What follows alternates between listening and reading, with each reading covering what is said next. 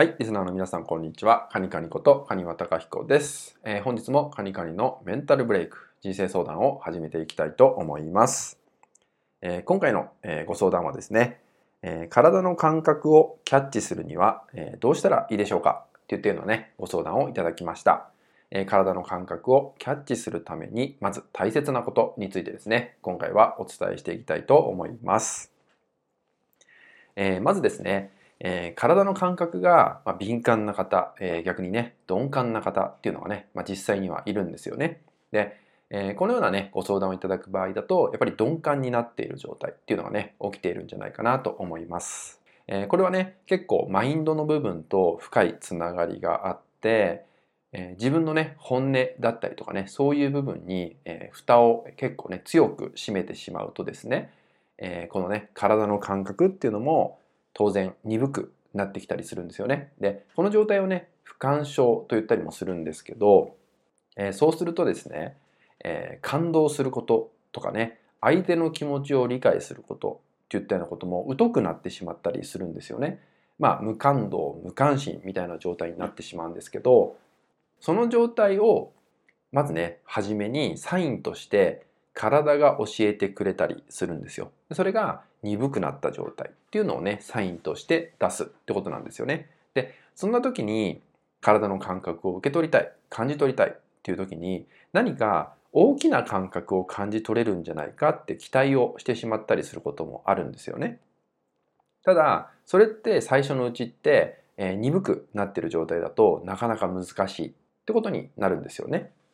えー、なのでですね、どんなことから、えー、体の感覚を受け取ればいいのかってことなんですけど、えー、まず一つ目はですね呼吸です、えー、呼吸をした時に、え、胸が膨らむ感じお腹が膨らむ感じってあると思うんですよね。でそういうのを感じ取るってことが大事です、え、息を吸った時に、え、胸が膨らむお腹が膨らむ感じがする。でえそれをね繰り返していくうちにだんだん空気がたくさん入るような感覚を感じ取れるとかねそういうとこからでいいと思います。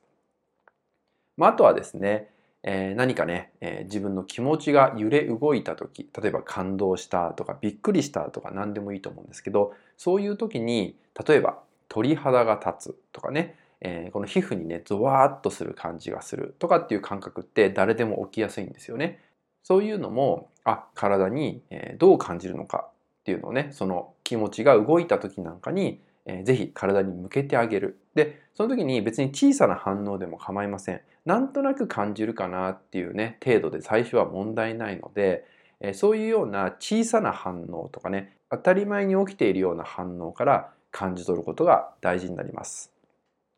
あとはですね、えー、自然の中に、えー、身を置いた時にですね、えー、気持ちいい感じってする方って多いと思うんですよね。でその時にねさっきのね、えー、呼吸がどれだけ入るようになるのかとかもそうですしじゃあ、えー、手先足先はどういうふうに感じるのかとかね、えー、自分の心臓の鼓動はどういうふうになっているのかっていったような感覚を得るだけでも最初はいいと思います。でこういうふうな、えー、本当に体が当たり前に行われている、えー、運動みたいなとこからですね感じ取れるようになってくるとえ、もっともっと体の反応体の感覚っていうのも分かるようになってくると思うので、え、まずはね、え、なかなか感じ取れない、え私は鈍いって感じてしまっている方はですね、え今回ねお伝えしたようなまず小さいことからでいいので感じ取るような意識を向けるってことをね是非やってもらえたらと思います。